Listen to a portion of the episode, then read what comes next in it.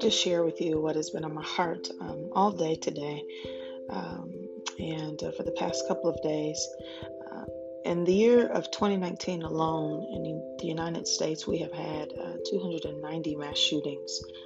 Um, there's so much calamity and chaos that is going on around us um, in our churches, in our homes, in our communities, in society, uh, in the world at large. Um, and and uh, I, I, just firmly believe that um, the enemy is on a rampage simply because the manifestation of the things that Christ declared as signs for his return.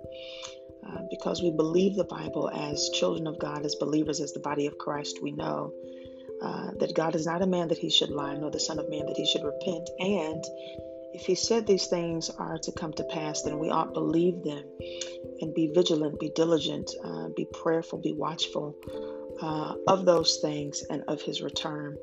I'm saying all that to say that with the uh, perilous times of which we live in and the many things that are going on um, in our world, the direction of our world, uh, the things that are going on in the spirit realm of which our eyes cannot see, uh, it is imperative for us as believers uh, not to be satisfied with milk, uh, but we need to be meat eaters, if you will.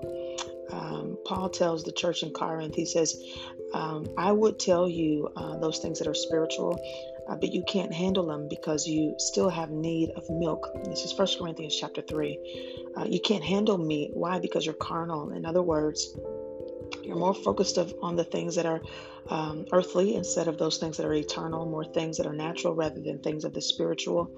Um, you are more focused on things pertaining to you uh, and the sectarianism and the things of the flesh than you are uh, Christ and his body and the unity in the spirit. Um, and so I'm encouraging you, just as Paul encouraged the church in Corinth, uh, and just as Christ encouraged his disciples, um, man shall not live by bread alone, Matthew 4 4, but by every word that proceedeth out of the mouth of God. And we don't live by the things that feel good to us, that fill us up, but we live by what fills God up. And that is His word, His truth. So be meat eaters.